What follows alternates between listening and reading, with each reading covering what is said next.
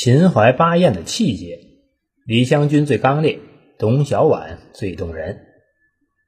秦淮八艳即明末清初南京秦淮河上的八个南曲名妓，故又称金陵八艳，既有柳如是、顾恒波、马香兰、陈圆圆、寇白门、卞玉京、李香君、董小宛。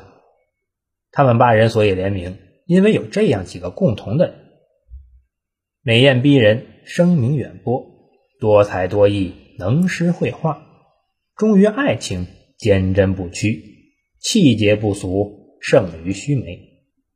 这里单说他们的气节，秦淮八艳除马香兰外，其他人都经历了由明到清的改朝换代的大动乱，表现了高于许多官宦世子的气节，令妻子丈夫汗颜。最出名的是柳如是。清兵入关，势如破竹，案就成了。钱谦益的爱妾柳如是力劝钱以身殉国，他也同意了。大张旗鼓的对外声明后，率家人故旧载酒长熟上湖，声言欲效法屈原投水自尽。可是从日上三竿一直磨蹭到夕阳西下，钱谦益探手摸了摸湖水，说：“水太凉了，怎么办呢？”他不肯投湖。反倒是柳如是奋身跳入水中，不惜一死，被人救起。后来，柳如是多次变卖家财资助抗清武装，连后世的大学者陈寅恪都为之感动，竟然在晚年双目失明后还不辞辛苦写了八十万字的《柳如是别传》，为其树碑立传。最刚烈的是李香君，李香君的美名远扬，当然要感谢孔尚任的《桃花扇》。此剧虽有艺术加工，但基本上是大事不虚。李香君爱慕侯方域的一表人才，更欣赏他的气节道义，并鼓励他与权臣阮大铖划清界限，退还阮大铖的馈赠，支持他去投奔史可法的抗清斗争。为此，他洗净铅华，闭门谢客，等候侯方域归来。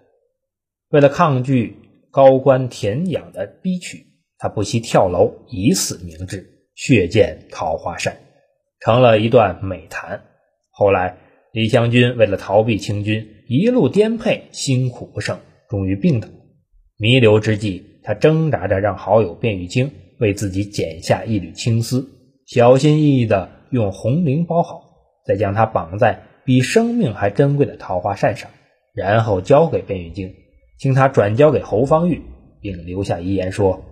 公子当为大明守节，勿弑异族，且于九泉之下铭记公子厚爱。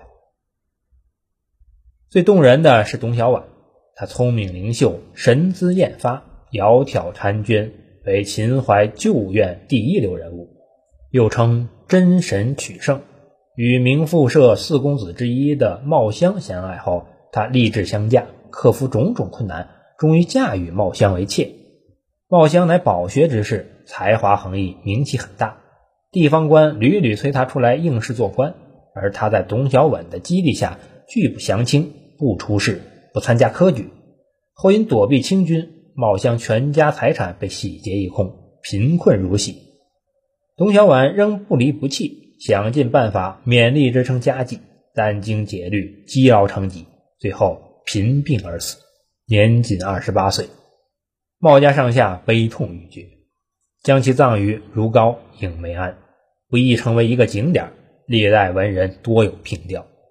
还有顾恒波，通晓文史，工于诗词，才貌双绝，有南曲第一之称。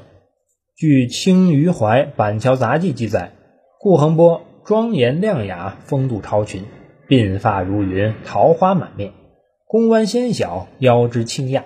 她嫁给江左三大家之一的宫鼎烈后，虽夫妻相携，但也不忘民族大义。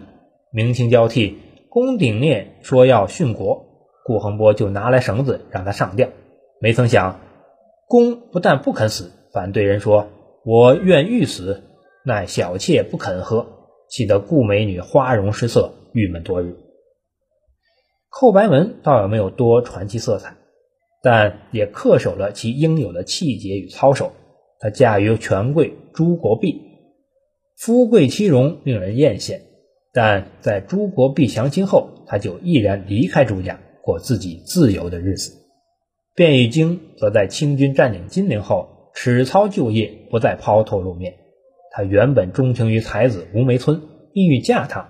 后来吴梅村降清出事，卞玉京薄为其人，从此不再与他相见。